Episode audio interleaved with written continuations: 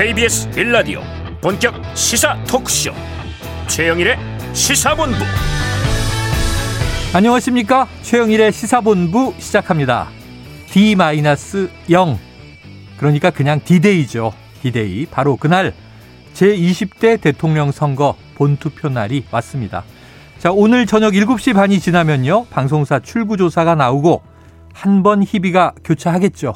그리고 개표 방송을 보게 됩니다 한쪽이 낙승을 할지 아니면 개표 끝까지 손에 땀을 쥐게 될지 아직은 모르겠습니다. 하지만 각 당의 후보들 기호를 달고 열심히 뛰었는데요. 자, 역대급 비호감 선거다. 네거티브다. 검증이다. 참 말도 많고 탈도 많은 대장정이었습니다만 오늘 하루는 오롯이 국민의 날입니다. 국민들이 직접 그 중에서 뽑는 겁니다. 이것이 우리의 제도고요. 자, 예전 체육관 선거로 간선할 때보다는 낫지 않습니까? 자, 오늘은 하나만 생각하기로 하죠. 이 중에 누가 5년 국민과 나라를 위해서 더 잘 봉사할 수 있을지. 자, 오미크론 확진 상황도 매우 좋지가 않습니다. 투표하실 때 거리두기 방역 유의하셔야 되고요. 최영일의 시사본부 출발합니다.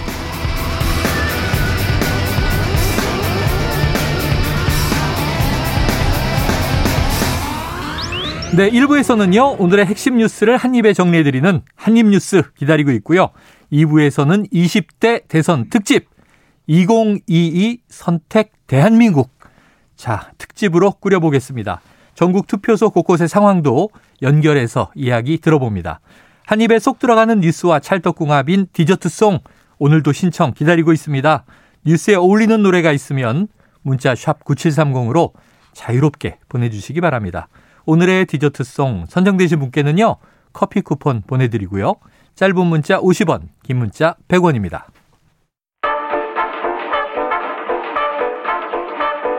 최영일의 시사본부 한입뉴스 네, 오늘의 핵심 뉴스를 한입에 정리해드립니다. 한입뉴스 박정호 오마이뉴스 기자 헬마우스 임경빈 작가 나오셨습니다. 어서 오세요. 안녕하십니까. 자, 지금 일단은 뭐 오늘 투표가 진행되고 있으니까요. 오전까지는 순조로웠는데 어, 오후 12시 현재 투표율을 한번 볼까요? 박 기자님 어떻습니까? 네, 12시 투표율 20.2%로 집계가 됐습니다. 어, 20 넘겼네요. 네, 그런데 이게 지난 19대 대선 같은 시간 투표율 24.5%보다는 어. 4.3%포인트 낮은 거예요. 네네.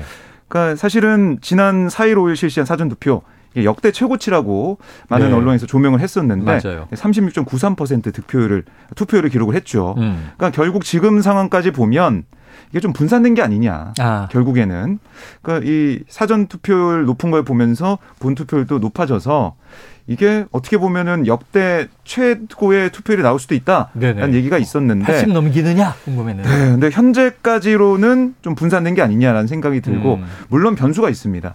바로 확진자 격리자 투표. 그게 음. 오후 10시부터 진행이 되잖아요. 그렇죠. 지금 확진자들이 좀 많이 나오고 있기 때문에 100만 명 이상인데요. 네. 음. 그게 그런 부분이 또 어떻게 작용할 것이냐 좀 봐야겠습니다. 네. 자, 나 12시 기준 20.3%. 네. 20.3%. 지역 이임 작가님. 네. 네. 네, 네, 말씀하세요. 어, 지역별로도 보면은 사실은 지금 말씀하신 것처럼 지난 그 사전 투표하고 좀 분산되는 효과가 있다라고 예, 보여지는 게 예. 지난 사전 투표 때 이제 가장 낮은 지역 중에 하나였던 이제 대구광역시 같은 경우에 음. 지금 12시 현재로는 23.5%로 아, 가장 투표율 높게 나오고 있습니다. 전국 평균보다 높네요. 그렇습니다. 음. 반면에 지난 사전 투표 때 가장 높은 축에 들어갔었던 이제 광주광역시라든지 네. 전남 전북이 음. 모두 상대적으로 좀 낮게 나오고 있으니까 어. 박정호 기자님 짚어주신 대로 아마 지난 사전 투표하고 합산을 하게 되면은 결국 좀 비슷한 양상을 보이지 않느냐 이렇게 볼 수가 있을 것 네. 같고요. 어, 합산은 이제 오후 1시에 발표되는 수치부터 사전 투표와 본 투표가 합쳐져서 발표가 되게 됩니다. 네. 그러니까 이 최종 투표율이 좀 중요하다라고 각 당에서도 보고 있고 그렇죠. 전문가들도 집중하고 있는 부분이 뭐냐면 지금 사실 80% 넘은 거는 딱 한 번밖에 없다고 보시면 돼요. 15대 대선 97년. 그렇습니다. 당시 김대중 후보가 당선됐을 네네. 때 그때는 정말 뜨거웠던 그런 선거였고요. 음. 그런데 노무현 후보가 당선됐을 때 16대 대선이 네. 70.8%. 어유. 많이 낮아졌네. 많이 낮아졌어요. 네. 생각보다 그때는 많이 낮았고 그다음에 이명박 후보가 당선됐을 때는 63%. 네. 그 다음에 박근혜 후보가 당선됐을 때 75.8%. 지난 대선 77.2%예요. 네. 이게 뭐냐면 지금 쭉 보면 어 특히 이 18대 대선 예, 문재인 후보와 박근혜 후보가 붙었을 때, 음. 근데 양 진영이 정말 결집을 했거든요. 네. 근데 75.8%였다. 음. 근데 그때와 지금과 비교해 보면 양 지지층이 결집하고 있느냐 이제 음. 봐야 될 것 같아요. 네. 근데 지금 보면 결집은 하고 있죠. 어. 그러면 75% 금방까지 갈 수 있다라는 생각을 하게 되는데 네네. 그럼 과연 이걸 넘어설 수 있는 거냐? 아. 이걸 봤을 때 넘어서려면은 필요한 게 있어요. 바로 중도층 표심. 그렇죠, 그렇죠. 중도층들이 투표 안 하던 분들이 아 이번에 꼭 투표해야 돼라고 네. 나오면 음. 75% 넘어가는 거고요. 네. 결국 중도층까지 다 뭉치게 된다면 15대 대선 80% 넘을 수도 있는 거고 어. 지난번 촛불 정부에서 치러진 이 19대 대선 같은 경우도 이때도 77% 넘은 게 뭐냐면 음. 중도층도 나왔단 말이죠. 아. 왜냐? 국정농단 네. 용납할 수 없어. 예. 이번엔 꼭 심판할 거야. 나왔기 때문에 제 생각에 75% 넘은 것 같고요. 음. 이게 75% 넘느냐 안 넘느냐 이걸 보면 중도층이 투표장에 왔느냐 안 왔느냐 그걸 볼 수가 있고 거기에 따른 이 양당 거대 양당의 유불리를 좀 따져볼 수 있을 걸로 보입니다. 음. 자, 청취자 여러분도 함께 오늘 마지막 총 투표율이 얼마로 마감이 되는가 관심을 가져주시는데 어, 그럼 이제 흥미를 좀 돋구기 위해서 네. 두 분의 예언을 들어보도록 하겠습니다. 오늘 저녁에 바로 드러나는 거예요. 박 기자님 네. 얼마 정투표율 예상하십니까? 저는 74% 생각을 합니다. 아, 그러면 총결집만 하고 중도층은 덜 네, 간다? 총결집 하는 상황에서도 코로나19 확진자들 중에 아, 아, 이 건강이 좀 염려가 된다. 네. 투표장 안 나오신 분들 있을 것 같아요. 네네. 그런 게 좀 반영되면 한 74% 정도. 예, 75에 조금 음. 못 미친다. 그렇습니다. 음. 임 작가님은요? 아, 그럼 저는 이제 박종호 기자님 예측해서 어, 티스푼으로 두 개 정도 덜어내가지고 73.8% 정도. 73.8% 0.1씩 드러냈구나. 네, 네네. 조금씩 드러냈습니다. 이게 왜 그러냐면 지금 아까 네. 짚어주신 것처럼 어, 굉장히 높은 그 투표율이 나왔을 때는 음. 한국 현대사에 이제 이정표가 될 수 있을 만한 이제 선거였다고 볼 수 있습니다. 네네. 97년 대선 같은 경우는 수평적 정권 교체를 우리가 역사상 처음으로 이제 이뤄낸 네네. 굉장히 이제 기념비적인 선거였던 거고 어, 말씀하셨던 것처럼 이제 12년 대선 같은 경우도 음. 75%를 넘겼을 때도 총결집 선거인데다가 제3후보도 없었습니다. 네. 그래서 완전 1대1 구도였던 데다가 아하. 그 당시에 박근혜 후보와 문재인 후보는 어 초강력 팬덤을 보유한 음. 그야말로 이제 87년 대선 이후로 거의 이제 가장 강력한 팬덤을 보유한 두 거대 대결이었다. 정치인 중에 음. 하나였기 때문에 조금 더 이제 열심히 투표하려는 그 팬층이 좀 두꺼웠고요. 음. 이번 대선 같은 경우는 역대급 비호감 대선이다라고 이야기할 정도로 네네. 상대적으로 이제 유보층이나 이제 중도층이 관심을 좀 덜 가질 수밖에 없는 환경 조건이 네. 있다. 그런 측면에서 봤을 때는 어 2012년 대선만큼은 좀 안 될 것 같고 네. 그리고 박정호 기자님의 74%에서는 좀 덜어내야 되니까 저는 이제 73.8로 하겠습니다. 박 기자님 이러면 굉장히 얄밉죠. 그러니까 내가 딱 찍었는데 거기 딱 얹어가면 그것도 네. 위로 얻는 게 아니라 살짝 빼고 음. 자 그렇습니다. 네, 전문가들의 세계가 이렇죠.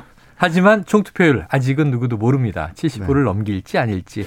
지금 뭐, 보니까 음. 계속 제 전화도 계속 울고 있는데 투표 동료 전화 가 어, 계속 메시지 아, 계속 오고 있어요. 네. 그만큼 또 간절하게 양 진영에서 투표 동료를 하고 있는 것 같습니다. 어, 양쪽에서 다 왔어요? 네, 다 오고 있어요. 어, 그래요. 참. 네. 어떤 분이 맞추셨을지 내일 이 시간에 확인을 해서 이 저 상과 벌을 내리도록 해야 되겠네요. 상 벌이 네. 다 있나요? 아, 다 있죠. 아. 네, 그럼요. 자, 오늘 특집이기 때문에 이 시사본부를 유튜브로 보시는 청취자께서는요. 현재 전국 투표율과 또 지역별 투표율 실시간으로 저희 그 화면 하단에 스트리밍으로 흘러가고 있거든요. 그래서 나름 제작진이 참 꼼꼼하게 준비 많이 했습니다. 유튜브로 청취해 주시면 정보를 함께 보실 수 있는 묘미가 또 있습니다. 자, 박정우 기자님 어제 이제 못 나오셨는데 네. 어제는 오랜만에 기자로 돌아가서 취재 현장을 이제 발로 뛰셨어요. 네. 그러니까 이재명 후보, 윤석열 후보, 또 심상정 후보, 네. 뭐 다른 모두 소수 정당 후보도 마찬가지였겠지만 마지막 유세전 아주 뜨겁고 치열했는데 어땠습니까? 예, 그러니까 새 후보를 보면 공통적으로 서울에서 마무리했다.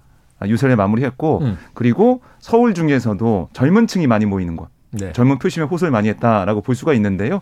우선 이재명 후보 같은 경우는 청경장에서 마지막 서울 집중 유세를 했어요. 네, 네. 여기서 거의 뭐 총 결집했다라고 어. 해서 어, 거기서 이재명 후보 같은 경우는 어떤 메시지를 강조했냐면 이게 김대중의 꿈, 그 음. 그 앞서서 백범 김구 선생의 꿈, 그리고 노무현 문재인의 꿈을 함께 이뤄가자. 그 꿈을 안아서 이재명 후보가 아, 내가 대통령이 되겠다 어. 이렇게 강조를 했고요.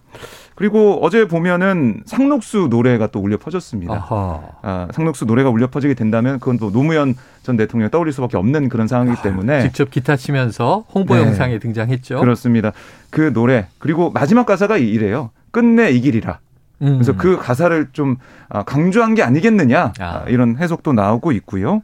여기서 어 보면은 어, 지지자들이 계속해서 뭐 파란색 풍선이나 음. 아니면은 휴대폰 이 조명을 흔들면서 마치 콘서트, 콘서트장 그 분위기를 반복해하는 네. 그런 상황이었고 윤석열 후보 같은 경우는 바로 옆에 시청광장에서 네. 진행을 했어요. 마지막 유세를.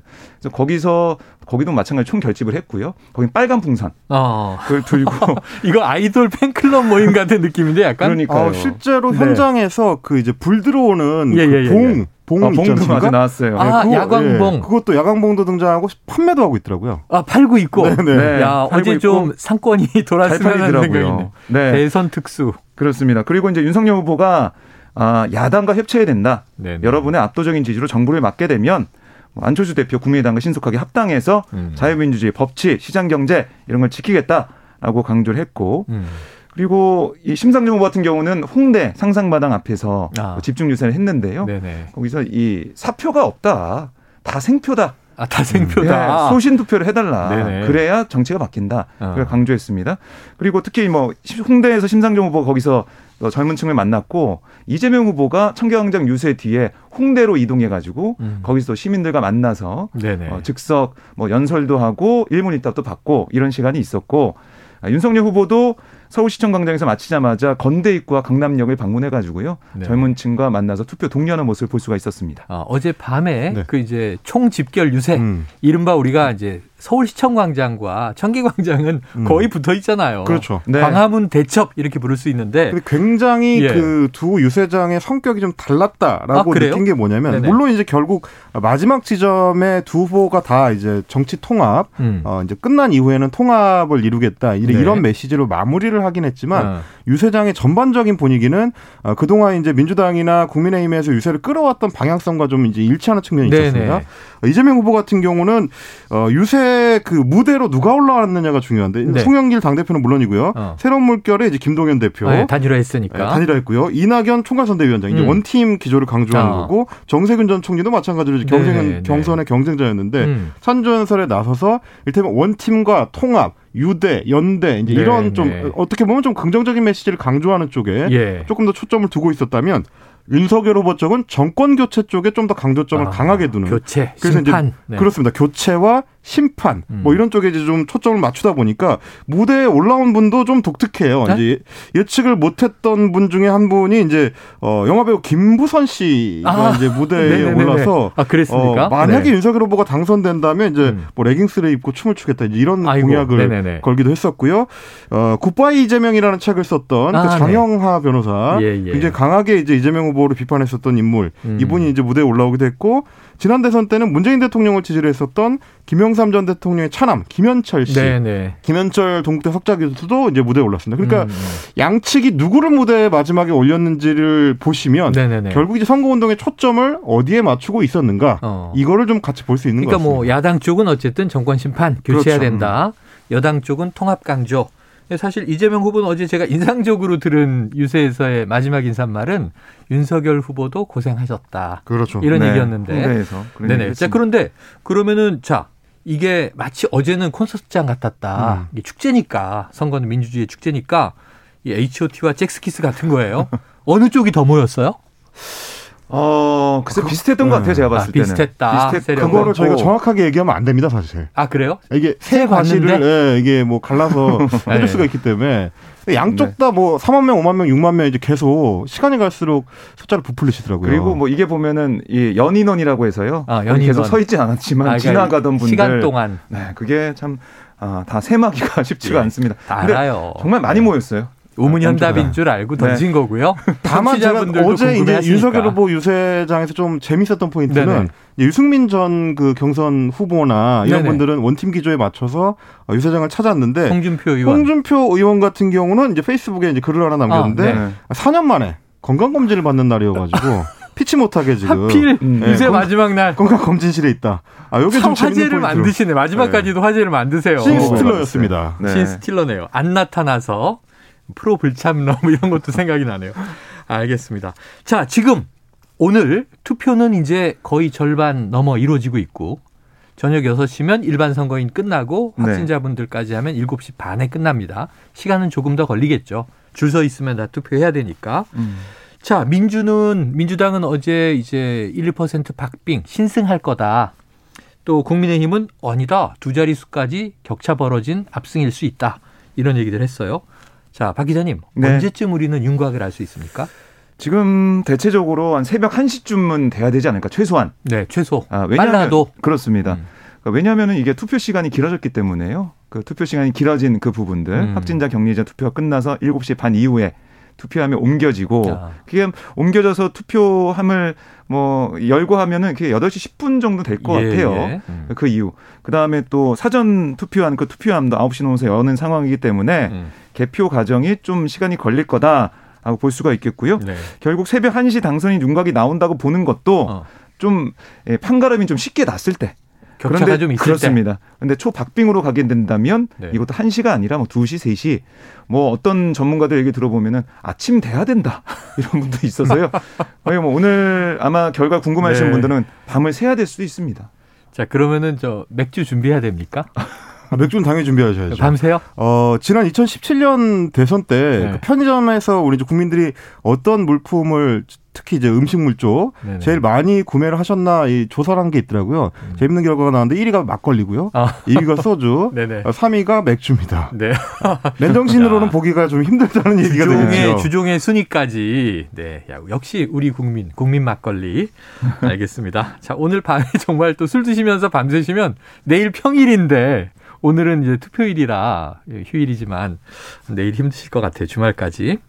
자, 임 작가님 생각에는 네. 몇 시쯤 윤곽이 나올 것 같으세요? 어, 저는 오늘 이제 KBS 1라디오에서 새벽 2시 10분까지 이제 방송을 하기 때문에 아. 2시쯤에 개표 방송에 참여하는군요. 아, 개표 방송에 참여합니다. 그때 나올 것 같다. 은근슬쩍 이렇게 광고를 한번 드리고요. 네. 어, 지금 말씀하신 대로 이제 1시 이후에 본격적으로 이제 확정을 할 수 있는 윤곽이 네네. 나오지 않을까라고 이제 생각이 되는 게 뭐냐면 음. 어, 물론 이제 여론조사 결과도 이 소위 말하는 블라인드 기간에 들어가기 직전까지 이제 각축을 벌이고 있었던 양상인데다가 그렇죠. 뭐 이제 양당에서 나오는 얘기를 들어보면 네. 약간 이제 격차에 대한 그 평가는 조금씩 다릅니다만 음. 양측 모두 뭐라고 했었냐면 시간이 갈수록 격차가 좁혀지는 양상이었다. 네네. 이런 얘기를 합니다. 그건 아마도 어, 선거 말미까지도 이제 표심을 완전히 정하지 못하셨던 분들, 특히 음. 2030 여성층이 굉장히 흔들림이 심했기 때문에 음. 그분들이 마지막 투표에서는 어느 쪽 손을 들어줬느냐에 따라서 어, 최종적으로 투표율이 굉장히 흔들릴 수가 있다. 네네. 왜냐하면 2030 여성층은 그동안 전통적으로 높은 투표율을 보였었기 때문에 네. 여론조사 참여가 미진한 데 비하면 어. 투표는 굉장히 적극적으로 참여할 거라서 음. 이 표심이 어떻게 움직이느냐 이거에 따라 따라서 결과가 좀 달라질 수가 있을 것 같습니다. 알겠습니다. 자, 새벽 2시경 KBS에서는 계속 지금 밤새 특집 개표 방송이 진행되거든요. 새벽 2시에 우리 임 작가님이 등장하시는데 저와 함께 목에 네. 빨간 스카프냐 파란 스카프냐 한번 그 표시를 지켜보도록 하겠습니다. 밤 12시에 이제 쭉 시작해서 이어지죠. 윤곽은 어쨌든 시사본부 내일 하기 전엔 나오겠죠? 예. 아, 그럼요. 근데 그렇습니다. 완전 박빙이라고 생각을 해보시면 음. 2010년 지방선거 때 네. 서울시장 선거 결과가 정말 새벽까지 각축전을 벌였었던 아니, 적이 있거든요. 그때 오세훈, 후보가 네. 저는 승복 선언, 네. 패배 선언하고 끝났네 그러고 잤는데 새벽에 바뀌었어요. 나중에 바뀌었었습니다. 강남 투표함이 개표가 나중에 그렇죠. 모표가 나오면서 아, 이번에도 이제 확진자 음. 투표함 같은 게 이제 나중에 열릴 수가 있기 때문에 그런 것도 같이 좀 고려를 해줘야 될 것 같습니다. 자 여야 후보 마지막 메시지는 어떤 게 나와 있습니까? 네, 오늘 여야 후보들 SNS를 통해서 마지막 메시지를 냈는데 뭐라고 있냐면 이재명 민주당 후보 같은 경우는 투표가 종료되는 순간까지 단 한 분이라도 더 설득하고 아. 단한 분이라도 더 투표하도록 애써달라 이렇게 당부했고요. 네. 간절한 마음으로 마지막 부탁을 드린다 음. 이렇게도 얘기를 했습니다.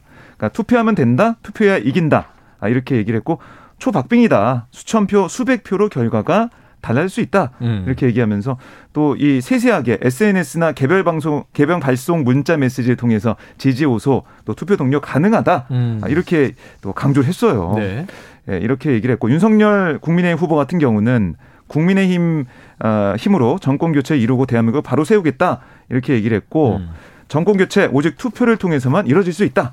투표하면 바뀐다. 투표하면 반드시 승리한다라고 강조를 했습니다. 네네. 그리고 이제 사전 투표 논란이 좀 있었잖아요. 그렇죠. 거기에 대해서 민주주의 국가에서 있을 수 없는 일이다. 음. 국민 여러분이 투표로 심판해 주신다면 부끄러운 역사로 기록돼서 아, 내일에 이 대한민국에서는 절대 같은 일이 발생하지 않도록 하겠다 이렇게 약속을 했습니다. 네. 심상정 후보도 메시지가 나왔겠죠? 심상정 후보는 이제 아까 박정희 기자님께서 네. 그 마지막 유세 장면을 이제 말씀을 해주셨는데 예, 예. 그 연장선상의 이야기를 음. 내놨습니다.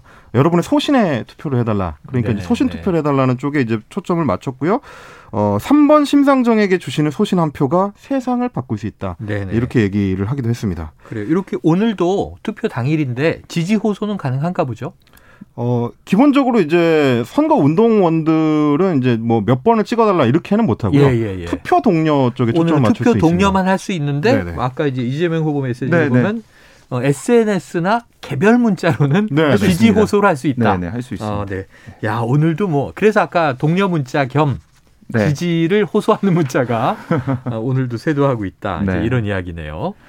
자, 그런데 여야 후보가 오늘은 자택에서 좀 휴식을 취하는 거죠? 그렇습니다. 이게 뭐 사실은 개표가 시작이 음. 되고 어느 정도 좀 윤곽이 드러날 때 아니면은 개표가 시작된 다음에 그때서야 움직일 거거든요. 음. 자택에서 지금 다 대기를 하고 있고요. 네. 이재명 후보 같은 경우는 성남 자택에 머물면서 그동안 도움을 준 사람들에게 감사 인사를 하고 있다라고 지금 전해지고 있고요. 여의도 국회의원회관의 개표 상황실로 저녁이나 밤쯤에 이동할 예정입니다. 네. 이동 시점은 아직 미지수고요. 음. 정해지지 않았고 윤석열 후보도 서초동 자택에 머물다가 당선인 윤곽이 나오면 여의도 국회 도서관에 마련된 당 대표 상황실을 찾을 예정입니다. 네. 심상정 후보도 경기 고양시 자택에서 휴식을 취하다가 당사에 마련된 네. 개표 방송을 아, 개표 상황실에서 개표 방송을 지켜볼 예정입니다. 야, 이게 선거 대장정이 보통 일이 아니구나 이렇게 생각된 게 아, 이재명 후보는 일찍이 목이 쉬었어요.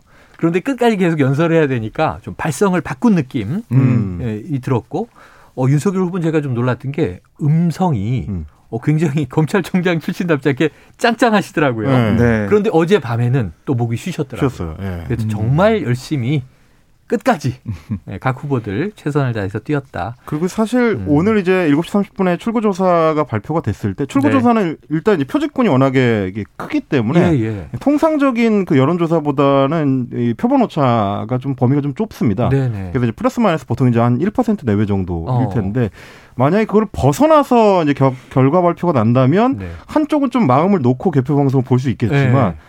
발표가 됐는데 그 안쪽에 들어와 있다면 네. 언제든지 이게 뒤집힐 음, 수 있는 거라서 그렇죠, 그렇죠. 계속 새벽까지 초조하게 지켜봐야 될 수도 그렇죠. 있는. 네. 그러니까 이게 지금 보면 사전 투표는 출구조사에 반영이 안 돼요. 음. 이미 했기 때문에. 근데 사전 투표가 높았잖아요. 그러니까요. 음. 그래서 이 지상파 3사 출구조사 정확성이 예전보다 떨어지는 게 아니냐 이런 얘기도 나오고 있고 또 확진자 격리자의 투표도 안 잡히지 않습니까? 네. 이런 것도 어떻게 작용할지 봐야겠습니다. 그래요. 알겠습니다.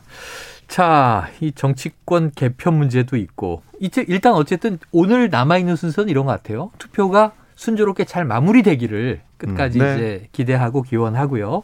7시 반에 출구 조사를 짠 보고 어 이렇게 한번 놀랄 거고 음. 그 다음에 어 의외로 격차가 좀 아슬아슬하다 그러면 네, 끝까지 개표 네, 방송을 보면서 자 우리 모두 밤샐 준비를 하는 그런 상황입니다. 편의점에서 뭐 또 사와야겠죠. 그때 뭐 사오실 거예요? 뭐? 아, 저는 와인으로 좀 어유 왜, 왜, 오늘 왜 우화를 떨어요? 아까 막걸리라고 얘기했구만. 아, 조금, 씩 마시려고요. 네. 조금씩. 조금씩 야금야금. 네. 막걸리는 많이 먹게 되니까. 예. 편의점에서 안주로 가장 선호되는 거는 만두였습니다. 아 그래요. 이 통계적으로 집계된 게 2017년의 결과입니다. 아, 또 한국인의 만두 사랑 대단하죠. 저도 정말 좋아하는데 점심부터 좀 생각을 해봐야겠습니다.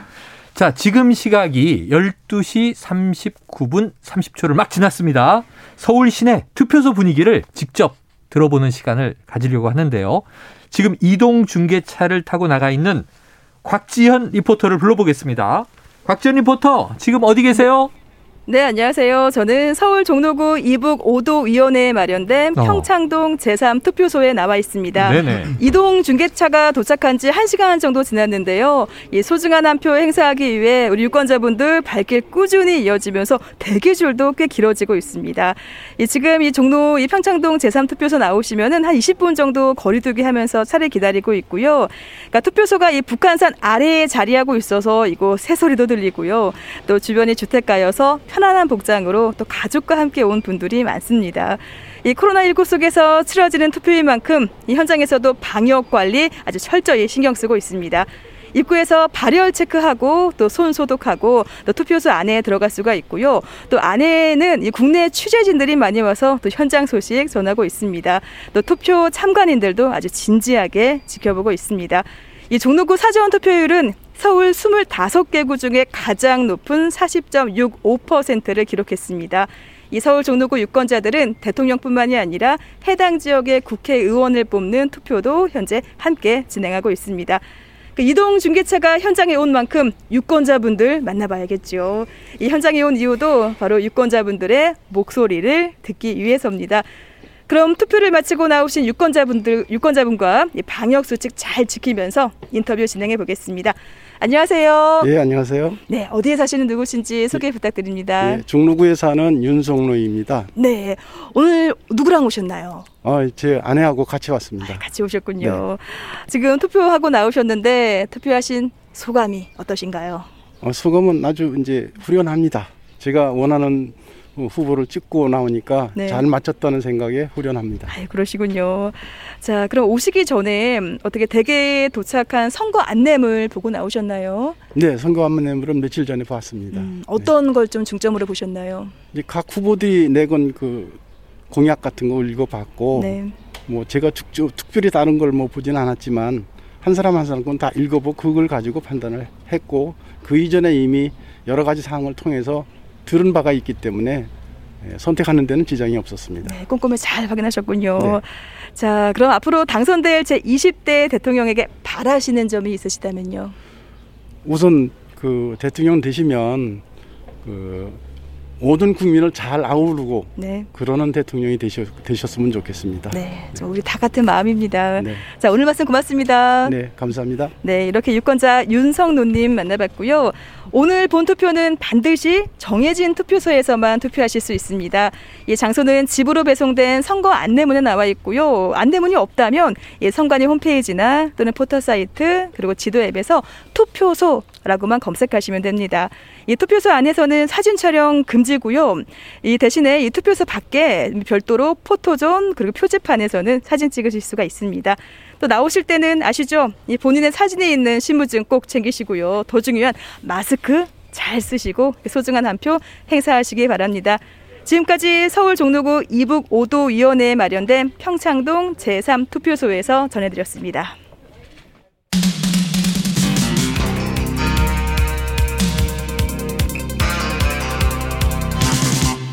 최영일의 시사본부. 네, 저 곽지연 리포터가 네. 수고하셨네요. 어. 현장 목소리를 들으니까 또 생생하네요. 네, 그러니까요. 아니 근데 지금 보니까 투표소를 찾아가는데 네네. 아까 정해진 투표소에서 투표해야 된다고 그랬잖아요. 예, 예. 그런데 사전 투표소로 가시는 분들도 있다 이런 얘기가 들리더라고요. 아. 그러니까 사전 투표 해야지 하고 저기 사람들이 서 있으니까 저기 가야지 했는데 네. 거기를 찾아간 거예요. 그러니까. 모르고 어, 원래 내가 가야 되는 투표소 음. 가야 되는데 저기 사람들이 서 있다 보니까 네네. 저기 가야지 하면서 사전 투표소로 가는 일이 있다고 해요. 사전 투표가 일상화되니까 네. 헷갈리실 수 있는데 사전 투표는 투표소 구분 없이 아무데나 가서 그렇습니다. 출력해서 찍지만 본 투표는 네. 지정돼 있는 투표소 음, 가셔야 되고요. 집에서 멀지가 않습니다. 네. 대부분.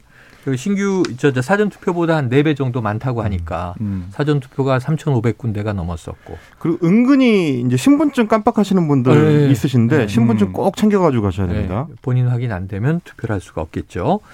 자, 다음 이슈로 한번 넘어가 보면 자, 우리가 이제 뭐 D-100부터 시작해서 D-1 오늘 D D데이입니다, 네. 오늘이. 그런데 그럼 이제 어우, 이제 대선 끝나는구나. 역대급 비호감 지겨웠는데 아닙니다. 정치가 이제 시작입니다. 음. 당선인이 나오면 그 다음부터 더 뉴스가 많아요. 네. 많은 분들이 그걸 좀 깜빡하고 계시더라고요. 음. 인수위 꾸렸는데 누가 인수위원장이냐, 음. 누가 들어갔느냐, 또 내각 어떻게 되냐? 그럼 초대 총리 누구냐? 어, 그리고 이제 5월 되면 또 문재인 정부 5년 평가도 해야 되고 신임 대통령 네. 취임식에 어우 저는 생각만 해도 지금 스케줄이 복잡한데 대선 이후에 여야 정치권이 개편될 수밖에 없는 상황. 네. 자, 박 기자님 어떤 이슈들을 음. 좀 우리가 주목해야겠습니까? 저는 크게 두 가지로 봤는데요. 우선은 민주당 이슈를 좀 보면 네. 민주당에서 이번 대선 기간 동안 정치 개혁을 약속을 했어요. 음. 그러니까 그동안 뭐 정의당 등 소수정 등에서 주장해 왔던 네. 그런 것들을 약속을 이번에 또 했다라고 네네. 해서 심상정 후보는 뭐 비판을 했었죠. 네. 믿을 수가 없다. 어. 이런 얘기를 해서 민주당이 믿어달라라고 해서 의원총회까지 열어서 음. 의지를 모으고 있는데 과연 대선 이후 뭐 결과에 상관없이 정말로 음. 추진할 것이냐. 네. 이거 좀 봐야 될 것 같아요. 네네. 지금 보면 이 172석 의석을 활용해서 다당제 연합 정치를 제도화하는데 앞장서겠다. 네. 이렇게 얘기를 했거든요.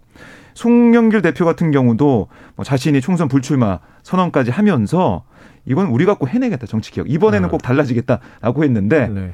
이거 어디까지 믿을 수 있을지 어. 이거 좀 봐야 될 것 같아요. 이재명 후보가 패배했을 때 음. 당선됐을 때는 정치개혁 하겠지만 네. 패배했을 때 정치개혁 아니 흐지부지 되는 거 아니냐 네네. 이런 지적도 나오고 있거든요. 이거 봐야 될 것 같고 음. 그리고 또 하나는 이 국민의힘 쪽의 이슈를 국민의힘 좀 보면 쪽? 국민의힘은 승리하게 된다면 어. 그리고 뭐 패배하더라도 국민의 당과의 연합 합당 이거 어떻게 할 것이냐 어. 이게 좀 문, 제로좀 저는 불거질 거라 생각하는데 네, 왜냐하면 네. 이 합당하는 과정에서 뭐 지분 싸움이라든지 예. 당 대표의 얼굴을 어떻게 할 것인지 어. 지도부를 어떻게 꾸릴 것인지 이거부터 참 논의해야 돼요. 음. 사실 어, 지난번 서울시장 재보궐 선거 당시에 안철수 후보와 어, 오세훈 후보가 단일화할 때 네. 합당 얘기를 했었거든요. 안 됐잖아요. 안 됐죠. 그런 절차를 다시 한번 밟는 게 아니냐. 음. 이런 우려가 있는데 특히 이준석 대표는 아니 이 안철수 대표와 공동 대표하는 거 아니냐 이런 얘기에 대해서 무슨 소리냐 어, 그런 바가 없다. 네. 어, 반박을 했거든요. 네. 그런 상황 볼 때 이게 인석 대표 체제 하에서 어, 국민의당과의 합당 이런 것들이 좀 원활하게 이루어지겠느냐 이런 네. 의구심을 가지는 분들이 자, 있어요. 의구심을 음. 지금 여야에 던졌는데 그럼 임 네. 작가님 어, 이번 대선 승패와 상관없이 민주당 네. 정치 개혁 합니까?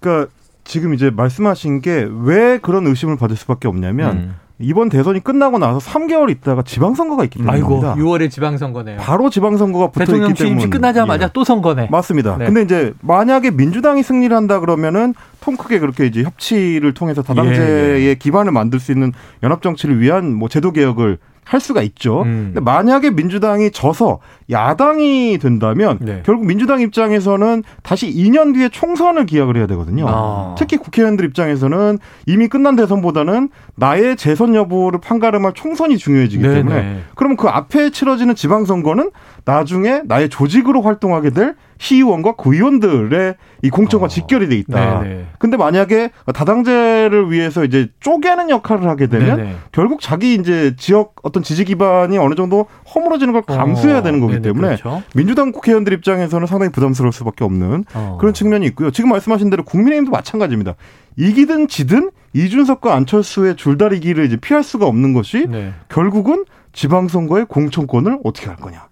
그게 결국은 다시 그 다음 총선에 공천권하고 직결이 되는 문제이기 때문에 어, 윤석열 후보야 뭐 대통령이 되거나 혹은 지더라도 당분간은 정치 일선에 나올. 수 없지만 이준석 대표는 안철수 대표 아, 안철수 대표는 아. 다음 총선 그리고 다음 대선을 생각해야 되기 때문에 이제 참여할 수밖에 없다 어, 이런 얘기입니다. 괜한 이슈를 잡았네요. 지금 임 작가님 얘기를 들으니까 머리가 엄청 복잡해지고 있어요. 오늘은 누가 당선되느냐 요것만 궁금했는데 네. 야 이번에 이제 대선 이유를 생각하니까.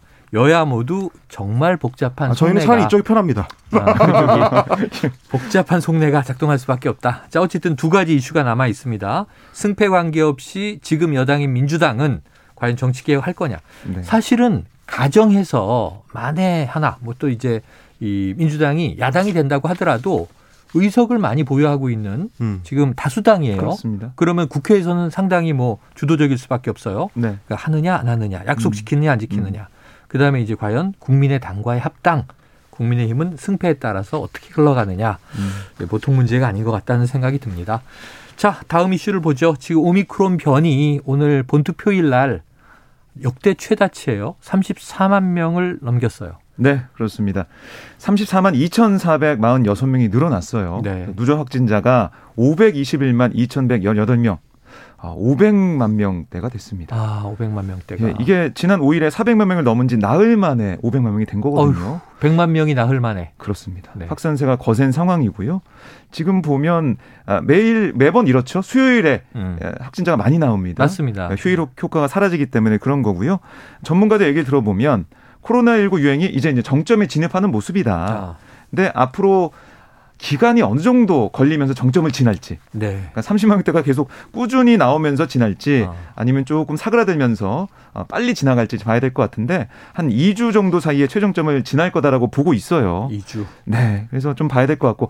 그런데 뭐가 좀 문제냐면 식당 카페 영업 시간 1시간 연장 같은 음. 거리두기 완화 조치 또 백신 패스, 방역 패스가 없어졌지 않습니까? 네. 이런 것들 때문에 최종점에서의 신규 확진자 기존 예상보다 더 많을 수도 있다. 더 많을 수도 있다. 아, 이런 예측을 또 하고 있고 또 한 가지 확진자 음. 급증 여파 때문에 위중증 환자는 계속 늘어나고 있거든요. 네.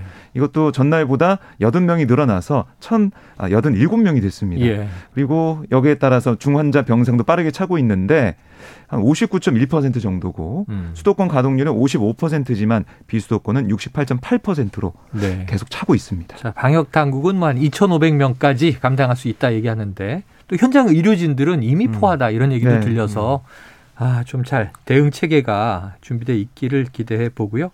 자, 짧게 다음 이슈를 하나 더 보죠. 지금 러시아, 네. 우크라이나와 전쟁 중인데 이 글로벌 브랜드들이 러시아에서 영업을 다 막 속속 중단하고 있습니다. 철수하기 시작했습니다. 네. 어제 아, 어제 이제 미국 시간으로 어저께 미국 대통령 바이든 대통령이 음. 러시아에서부터 이제 원유 수입을 중단하겠다라는 발표를 아, 했는데 음. 그거에 이어서 유명 식음료 체인들 대표적으로는 이제 맥도날드 네. 그리고 스타벅스 뭐 펩시콜라 코카콜라 이런 다국적 기업들이 러시아 사업에서 철수하는 방침을 밝혔습니다. 음. 이게 전통적으로 어, 맥도날드가 입점해 있는 양 국가 사이에는 전쟁이 나지 않는다라는 이제 이 국제 정치학의 아. 일종의 이제 징크스가 있는데 그래요. 사실 이번에 러시아가 깼거든요. 음. 그러니까 맥도날드가 철수 하는 조치를 내렸습니다. 이제 그동안에 미국 내에서도 이 보이콧 여론이 굉장히 좀 강했었기 때문에 예. 글로벌 브랜드들도 이제 거기에 이제 상당히 좀 부담을 느끼는 것 같고요. 음. 이 이후로도 이 다른 그 기업들도 러시아에서 발을 빼려는 움직임 혹은 투자를 음. 중단하려는 움직임을 계속 보이고 있기 때문에 네. 러시아 입장에서는 전쟁이 길어질수록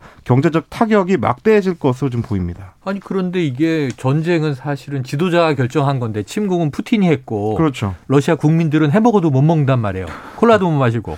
그래서 국민들이 아, 무슨 죄야? 금단 현상이 있을 것 같은데 제가 봤을 그러니까요. 그래서 철수 조치가 발표되고 나서 맥도날드를 빙빙 둘러싼 러시아 시민들의 줄 아. 이게 굉장히 인상적인 사진으로 하나 올라왔습니다. 아유, 당분간 못 먹게 됐으니 네. 한번 마지막으로 먹어봅시다 이런 느낌인데 지금 뭐 그뿐 아니죠. 해외 네. 송금도 막혀 있고 이게 국가가 잘못하면 국민들이 고생한다. 음. 이걸 우리가 그냥 여실히 보고 있고 러시아 내에서 반전 운동이 있는데 음. 계속 잡아가잖아요. 잡아. 음. 이거 좀 안 되겠다 싶습니다. 자, 오늘 두 분 한입 뉴스 어우 아주 생생하고 아, 바빴습니다. 고생하셨습니다. 고맙습니다. 고맙습니다. 자, 오늘의 디저트송은요. 청취자 9685님 정말 딱 맞는 곡을 보내주셨습니다. 9685님 처음으로 문자 보냅니다. 선거 날은 이 노래죠. 프로듀스 101의 픽미, 픽미, 픽미 들려드리면서 커피 쿠폰 보내드리고요. 저는 입으로 돌아오겠습니다.